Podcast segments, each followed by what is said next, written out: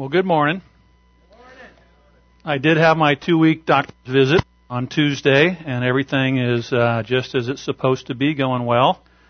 So I got these nifty vertebrae that have all been tied together with a titanium plate, and uh, all that's supposed to grow together. And so what I've told Cindy is uh, the no direction is going to work just fine, but the yes direction is going to be a little constrained here. So just going to change our relationship and dynamics a little bit. So if you can load up the, the PowerPoint slide.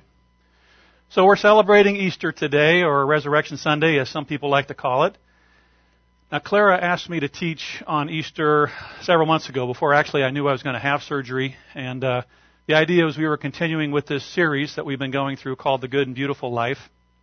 And my topic uh, was to be avarice. Yeah. Yeah, what's avarice? I didn't know either. So I went uh, onto the dictionary and looked it up, and it turns out avarice means excessive or insatiable desire for wealth or gain. Now, in our consumer oriented American culture, it's probably a topic worth talking about for followers of Jesus, but maybe not on Easter Sunday. So when Clara and I understood this, um, she asked us that instead I would teach about the outward significance of Resurrection Sunday. Now, I'll tell you, every just about every Sunday, today being no exception, you're going to hear somebody from the front saying that we are a relationship-based church, seeking to connect people to God, to one another, and to our community. It is a uh, it's a slogan, it's a mantra, it's something that we hear every Sunday. And we use a framework here called UIOF. It took me a long time to master those four letters, the acronym. It stands for upward, inward, outward, forward. And this is how it goes. Upward has to do with our relationship with God. Upward, right? This has to do with the great commandment to love God with all our heart and mind and soul and strength. Inward is how we relate to one another in the body of Christ. And if you've been through the Vineyard Basics, you'll hear it talked about as the great community. This idea that God has brought people together in relationship with Himself and with one another to experience life in community. Forward has to do with our growth and our spiritual development into mature followers of Jesus. And if you think about the good and beautiful life is, is exactly what the series is about, It's developing more maturity in being followers of Jesus. And outward relates to connecting others with God. Those outside the church, those, those who are near to us, like friends and neighbors and family, co-workers, and those who aren't so near to us, maybe those on other parts of the world marginalized, poor people, etc. Some who've never heard about Jesus. So this has to do with the Great Commission. Jesus' instruction to his followers to go and make disciples of all the nations. So when I say, the boy's looking down is kind of interesting here. I might have to raise this up a bit more. When I say the outward journey, I'm talking about the process by which those who are followers of Jesus share their experience of Jesus with those who have not yet become followers of Jesus. And that experience the Bible calls good news. So the question maybe on the table is what's Resurrection Sunday have to do with the outward journey? And that's what we're going to talk about this morning. But before we do, let me just pray. So, Father, um, Randy prayed it well. We celebrate Easter. We celebrate what it means that Jesus has come and laid down his life for us, and that his resurrection signifies that his sacrifice was completely acceptable to you as payment for our sins. And we thank you for that. We thank you that forgiveness is available through Jesus, and we thank you that a relationship with you is available. And I pray today, Lord, that the words that I share would be empowered by your Holy Spirit to speak into our hearts life, and truth. And I pray, Holy Spirit, that you would indeed open our eyes to see that which we need to see and to understand that which you would have us understand this morning. Thank you, Lord, for your mercy. Thank you for your unfailing love. In Jesus' name, amen. I'm going to try to see how this works. All right, nothing went flying off there. That's a good sign. Okay, now, clicker. So, if I asked you, what's the most important question in life? Think in your mind what the answer to that would be. What are the questions in life that people wrestle with when they try to make sense out of what they see and what they experience and what they feel? So I, I listed some questions that I think of. You know, what's the meaning of life? Why am I here? Is this life all there is? What happens when I die? Is there a God? What's God like? Can he be known? And do I matter to God? And if God is good, what do I do about the stuff in my own life that I know isn't really going to measure up to him? Now, I think it's possible probably just to ignore these questions, right? Just to say, well, you know, I'm just going to live. I'm, uh, I'm just not going to pay attention. But I really think that sooner or later we end up having to wrestle with these questions, whether it's when we go through an illness or we lose a loved one, we have some crisis in life, and we just start to wonder, you know, what is it all about really? And I'll tell you that thoughtful people all over the world seek answers to these questions and to similar questions. Now we'll see. Ooh, this is, I got a trigger, quick trigger up here. They find them in many different ways, and quite a few people find that belief in God is at least part of the answer. Yet when it comes to how humans relate to God, pretty much everybody would readily acknowledge that they don't measure up in some way, in some significant way, that there's some issue there, and there's a problem. There's a problem with me, and how am I going to relate to my conception of God? Now I'm going to take you on a little world journey here. Here we go. Oh, we're going on the speed there. So the Kumbh Mela is a pilgrimage of faith in which Hindus gather along the Ganges and Yamuna rivers in northern India, believing that taking a dip during the festival in the waters where the rivers meet will cleanse sins and help bring salvation. It's billed as the largest human gathering on the planet. Up to 100 million pilgrims were expected to bathe in the holy waters during the 55 day festival, which ended three weeks ago on March 10th. I said 100 million. So, big football game, 100,000 people, right? Screaming fans in a stadium. We're talking about 1,000, 100,000 stadiums. That's what 100 million is. Just try to get a conception of that in your mind in one place in a 55 day period. And in 2013, this particular gathering is called the Mahakumbh. It happens only once every 144 years. So this photo was taken on February 10th, the most auspicious of the six bathing days during the 55 day festival. And it's estimated this, on this day alone, 30 million people were going to go ahead and enter the waters. Now, I was impressed by this quote when I came across it about this uh, by this man Raj Kumar, because it speaks to the effort that he made to seek forgiveness for the wrongs in his life that he was aware of and to seek blessing for his family.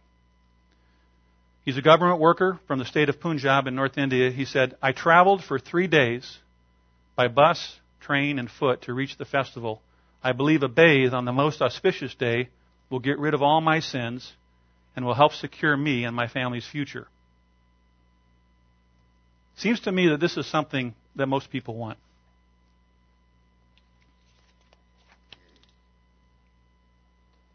I have a good friend who's a Hindu. He sent me a book this past New Year's. Really wasn't expecting to get a book from him. It's called Whispers from Eternity. It's written by a, an Indian yogi named Paramahansa Yogananda. And I came across this quote while I was skimming through the book. It, it speaks to the belief in reincarnation and the continuing struggle for self improvement. It's a little bit tricky to get, but here's what it says. As, to, as even to a hanged murderer, thou dost give a fresh opportunity for self improvement in a new incarnation in which he wears an unrecognizable body and moves in another environment. So may my pity extend to world forsaken wrongdoers. Now, this Yogananda he was a, an Indian yogi and guru who introduced many Westerners to the teachings of meditation and yoga until his death in 1952 at the age of 59. On the day of his death, he had attended a dinner for the visiting Indian ambassador to the U.S. at the Biltmore Hotel in Los Angeles, and at the conclusion of the banquet, Yogananda spoke of India and America their contributions to world peace and human progress, and their future cooperation expressing hope for a united world that would combine the best qualities of efficient America and spiritual India. Now, I've been to India eight times, and several of the folks in this room have been to India or other parts of the world. And uh, I'll tell you that I think India could benefit from some American efficiency. But at the same time, I think it's fair to say that America could benefit from the spirituality that you'll find all across India a hunger to know God and to be in right relationship with Him. So there's nearly a billion Hindus on the planet, most of them living in India and Nepal. And the devout Hindu seriously wrestles with the questions of life.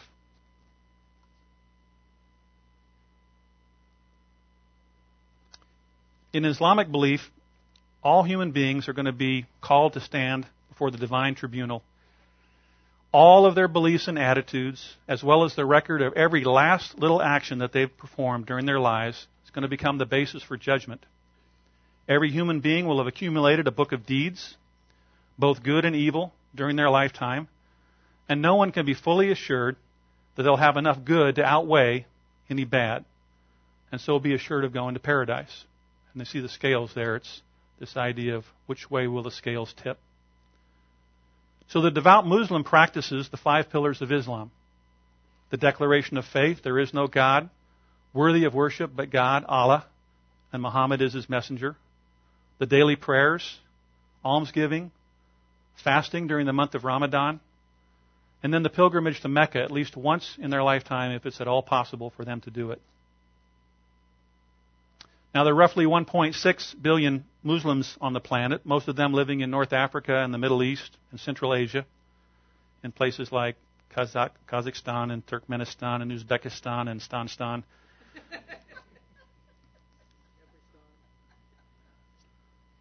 so, too, the devout Muslim seriously wrestles with the questions of life.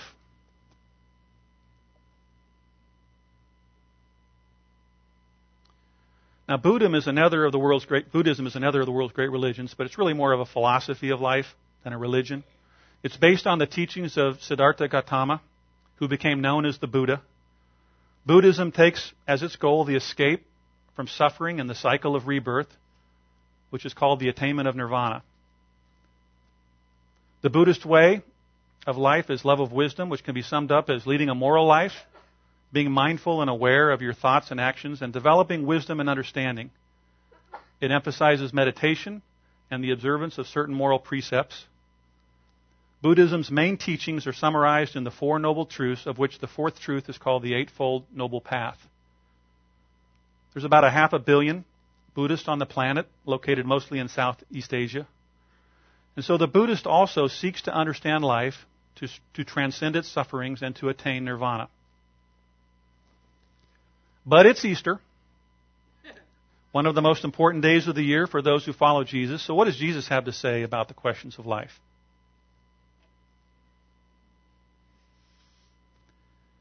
Jesus explained his life mission plainly. He simply said, came to seek and to save those who are lost. Lost is the word that Jesus used to describe those who are separated from him. To be lost is to be separated from God to some degree as in having lost one's way in life. And the series that we've been on in the Good and Beautiful Life is really about living that are lost, such as living with anger or living with pride or living with unforgiveness, and then finding in Jesus ways to live the restored and empowered life that God intends for all people.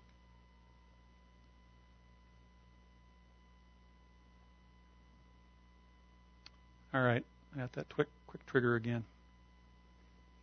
It's a very powerful clicker, but it's a very powerful clicker. So this little passage in John 16 is one that I would recommend you become familiar with. It's, it's really worth committing to memory. These are Jesus' words. He's referring to the Holy Spirit that he promised to send after his life on earth ended. Here's what it says. And when he, the Holy Spirit, comes, he will convince the world of its sin and of God's righteousness and of the coming judgment. The world's sin is unbelief in me. Righteousness is available because I go to the Father, and you will see me no more. Judgment will come because the prince of this world has already been judged. The fundamental sin of the world, in Jesus' own words, is unbelief in Him. It's the basic definition of lostness, of separation from Jesus. It's not believing that He is who He says He is.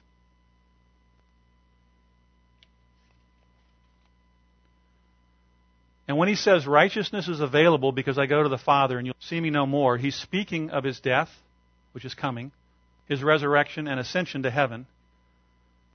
You know, he suffered at the hands of evil men. He poured out his blood. He was crucified. He died on the cross and was buried in the grave.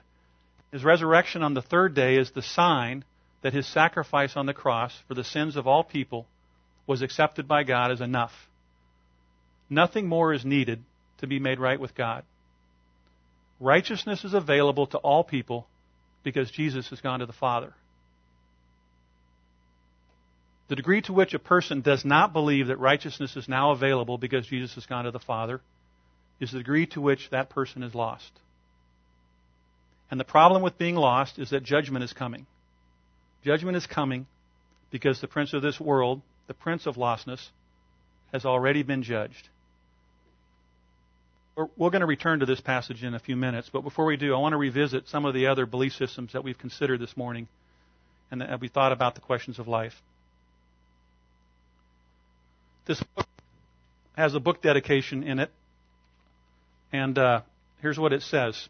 This is the Whispers from Eternity. It's dedicated unto Christians, Muslims, Buddhists, Hebrews, Hindus, and all other religionists, in whom the cosmic heart is ever throbbing equally and unto the multicolored lamps of various true teachings in which shines the same white flame of God, and unto all churches, mosques, viharas, tabernacles, pagodas, and temples of the world, wherein the one Father dwells impartially in the fullness of his glory. You know, Jesus has a place in Hindu belief, but he's only one of many ways to find God. And when you just combine this idea of all these different paths with the cycle of reincarnation, you can see why there's maybe no particular urgency to understand and find the one truth with a capital T in this life.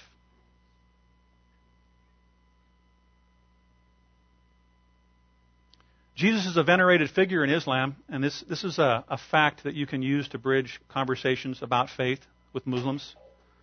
But in Islamic belief, the crucifixion and death of Jesus never happened. Now, I'm going to, it's on the slide there, but what I'm reading from is a pamphlet that I, I picked up here in town at, the, uh, at an Islamic center. It's entitled Who is Jesus? And this is what it says. As the message of Jesus began to gain wider acceptance, a small clique of hypocrites and evil men began to plot against him. Though they abused him, he never renounced his faith in the one God. So in their anger, they plotted to crucify him on a Roman cross. But Jesus slipped away from their grip at the last moment and all the while they thought they had succeeded. They were sure they had killed him, but God answered Jesus' prayer and saved him from their schemes. Confusion overtook the mob, and they might have killed the man who betrayed Jesus instead. In any case, Jesus escaped their grasp. Then God removed Jesus from this world into another dimension, to a place with him, not to return until a later time. This uh, pamphlet is issued by the Islamic um, Council Circle of North America. The pamphlet goes on to say that with their teacher gone, the devoted followers of Jesus tried to maintain the purity and simplicity of his teachings, but they were soon besieged and overtaken by a flood of Roman and Greek influences, which eventually so buried and distorted the message of Jesus that only a little of its truth now remains. Strange doctrines of Jesus being a man God, of God dying, of saint worship, and of God being made up of different parts came into vogue and were accepted by many of those the name Christians centuries after Jesus. So in Islam, righteousness is not available because Jesus has gone to the Father. There was no perfect sacrifice on the cross to pay the penalty for humankind's sins and wickedness.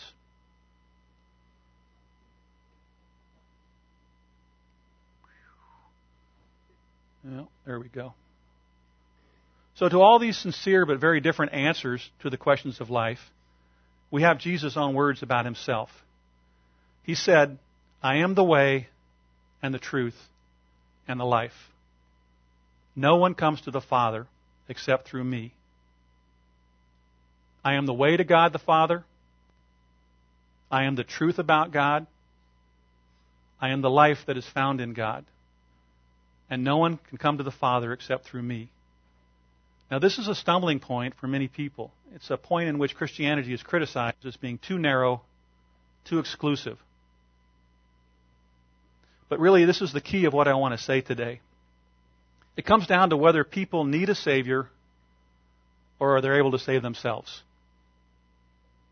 Every one of the belief systems we've considered this morning, and if you think about other ways that people believe, try to make their way through life, I think you'd find the same answer. It comes down to the individual person's effort to relate to God. Either to overcome one's karma or to tip those scales in their favor, to enter paradise, or to escape that cycle of rebirth and to attain nirvana. In contrast to all of these self saving approaches, Jesus says, I am the way, the truth, and the life, and there's no other way to the Father but through me. This is why the fundamental sin of all people is unbelief in Jesus. Against all the other sins that people commit, and think about it murder, theft, lying, cheating, adultery, drunkenness, lust. The chief sin is not believing that Jesus is God's chosen way to salvation. Now, if we've been fortunate enough to come to know Jesus as our Savior, we could just be satisfied with that. We could say, well, yay, I believe that. Other people believe other things, but, you know, isn't it enough for me? Isn't it enough just to try to live a good life myself, do the best I can with what I know, and to be pleasing to Him?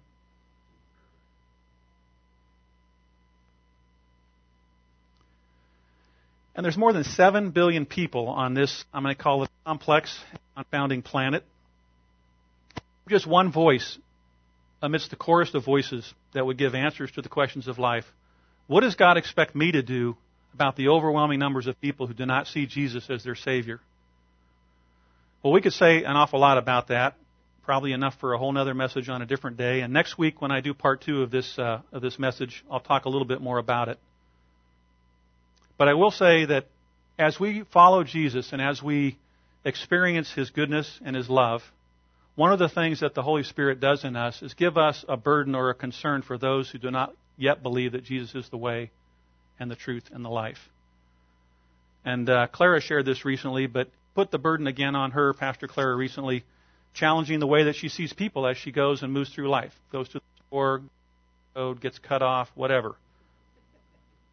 Spirit says, This person was created in my image, and I do not want them to spend eternity apart from me.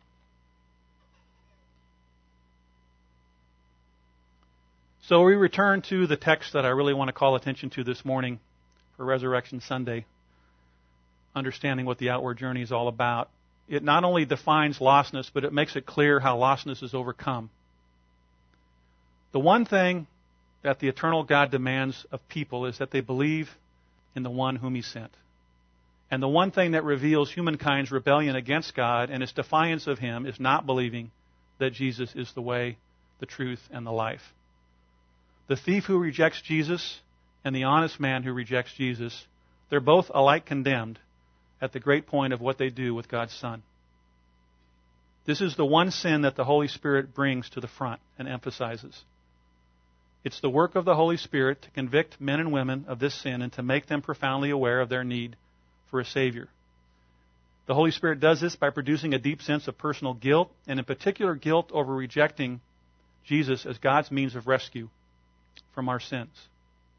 You can find a clear example of this in Acts chapter 2 on the day of Pentecost.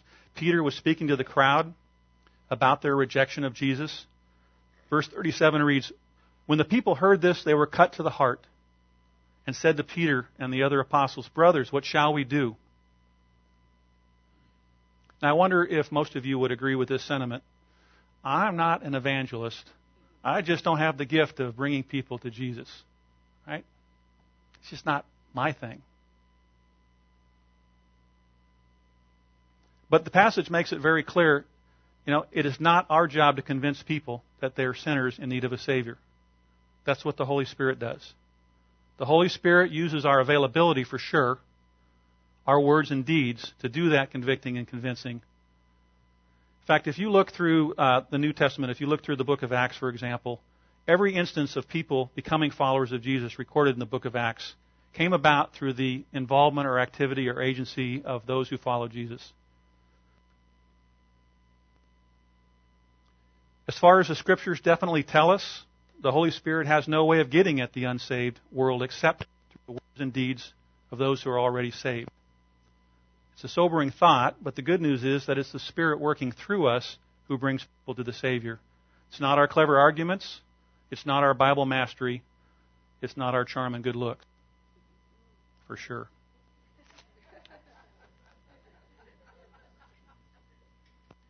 The Holy Spirit not only convicts people of their sin, He convicts them of righteousness. Now, there's a place for Jesus in Hinduism and in Islam. He's highly esteemed in both religions. He's compatible with Buddhism, one of the great teachers of the world. But in none of these other beliefs way to righteousness. But righteousness is now available to humankind because Jesus has gone to the Father. It's available because his blood was poured out on the cross.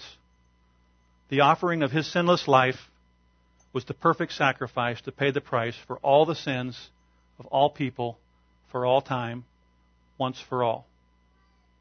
It's the Holy Spirit who opens our eyes to see that Jesus, whom the world condemned as an evildoer, was indeed the righteous one. Though in human terms it seemed as if it was Jesus who was judged on the cross, his victory over death through his resurrection shows that it was the prince of this world who was in fact judged on the cross. And judgment is coming because all sin, rebellion, and wickedness and the evil behind it have already been judged because of Jesus' victory on the cross.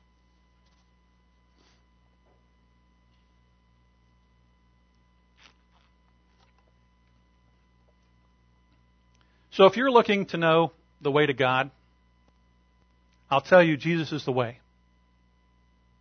Get to know Him, and you will come to know the way to God. If you're a truth seeker, looking for the true meaning of life, I'll tell you that Jesus is the truth. Get to know Him, and you'll come to know the truth about God. If you're looking for life, real life, satisfying life, I will tell you that Jesus is the life. Get to know Him, and you will come to experience the abundant life that God intends for all people. The Vineyard Church of San Antonio is a relationship based church seeking to connect people with God, one another, and our community. And if you're here today and you've never decided that Jesus is God's chosen way to know Him, then I would ask you to listen to your heart. See what it may be telling you. If you long to receive the kind of life that can only happen when all of your failings, the wrong things you've done, and sometimes terribly wrong things and embarrassing things, when they've been forgiven and wiped clean from your life, if that's what you long for, then I believe the Holy Spirit right now is poking at your heart, wanting to communicate. This is such a loving God to give us His precious only Son so that our sins and forgiveness, our sins and wickedness could be forgiven. And I pray right now, Holy Spirit, that in mercy, you would do your mighty work of convicting and convincing anyone here who has not yet realized who Jesus is.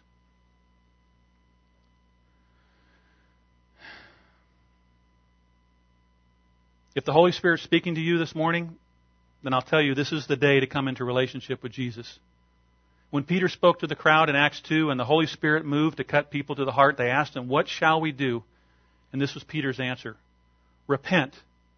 That just means change the direction of your life. Go in a different direction, a better direction. And be baptized in the name of Jesus for the forgiveness of your sins, and you will receive the gift of the Holy Spirit. The promise is for you and your children, and for all who are far off, for all whom the Lord our God will call. I want to ask you all right now just to bow your heads. If you want to become a follower of Jesus this morning, you can simply pray this prayer in your heart after me. Dear Father, I confess that I'm a sinner in need of forgiveness. I now see that Jesus is your chosen way to be forgiven and to find life. Please forgive me all my sins. I receive your Son, Jesus, as the way, the truth, and the life. Amen. If you made a decision this morning to become a follower of Jesus, then I want to say, be the first one to say, Praise God for His great mercy.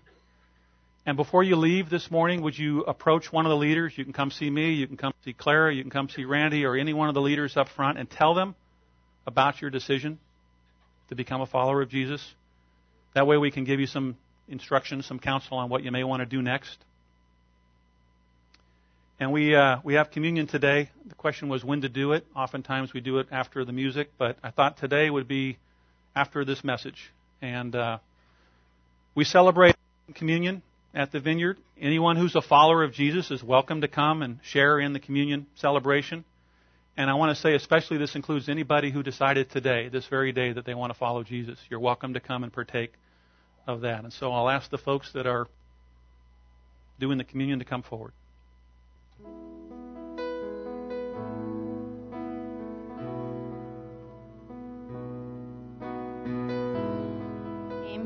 Um, Jesus and his apostles reclined at the table, and he said to them, I have eagerly desired to eat this Passover with you before I suffer.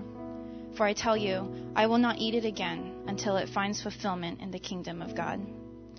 After taking the cup, he gave thanks and said, Take this and divide it among you. For I tell you, I will not drink again from the fruit of the vine until the kingdom of God comes. And he took the bread and gave thanks, and he broke it and he gave it to them, saying, This is my body given for you. Do this in remembrance of me. In the same way, after he took the supper, he took the cup, saying, This is a cup. Um, it is the new covenant in my blood, which is poured out for you.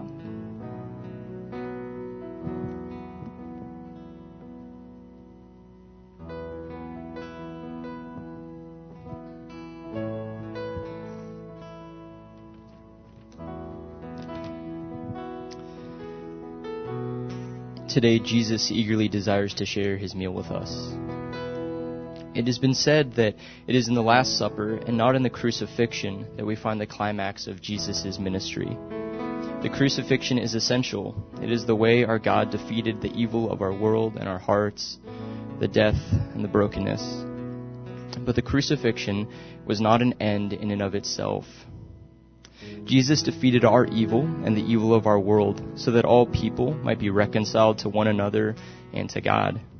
Praise God. And so at the Lord's table, all are welcomed the lost and the outcasts, the addicts and the Pharisees, the broken and the hungry, all are invited to Jesus' feast. No longer as strangers and enemies, but as the family of God. May we all come to the table of Jesus, which he has richly prepared for us. Um, as his family, may we bring others to his table to taste and see his goodness and love, to join his family.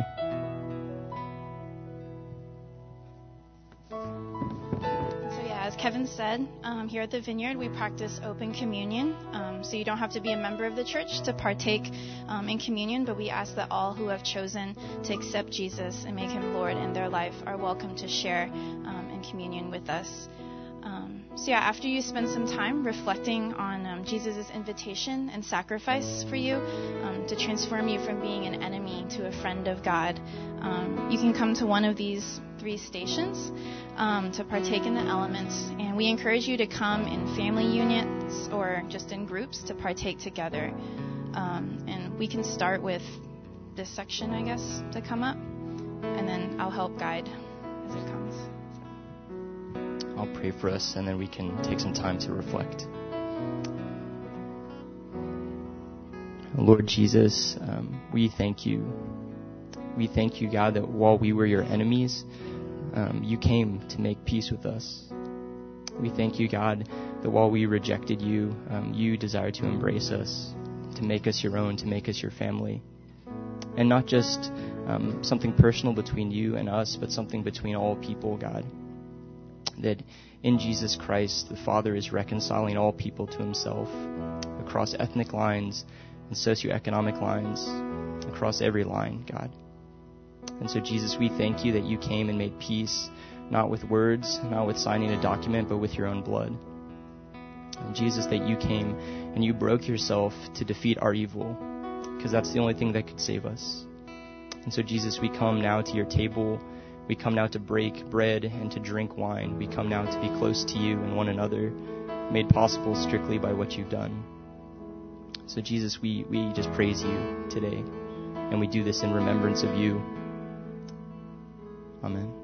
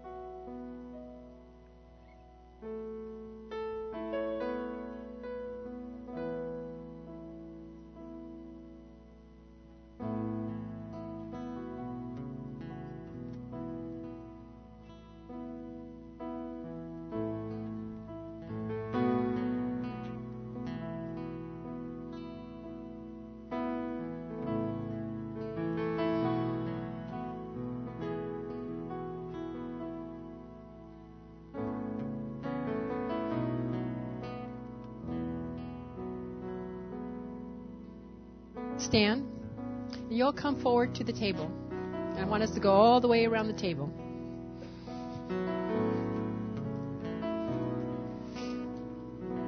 So all this side too. There's space for you here.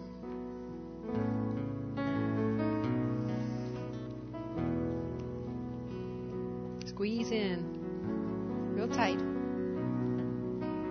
There's space for you in the table. We have some people come up here on the on the stage. Be behind these folks here.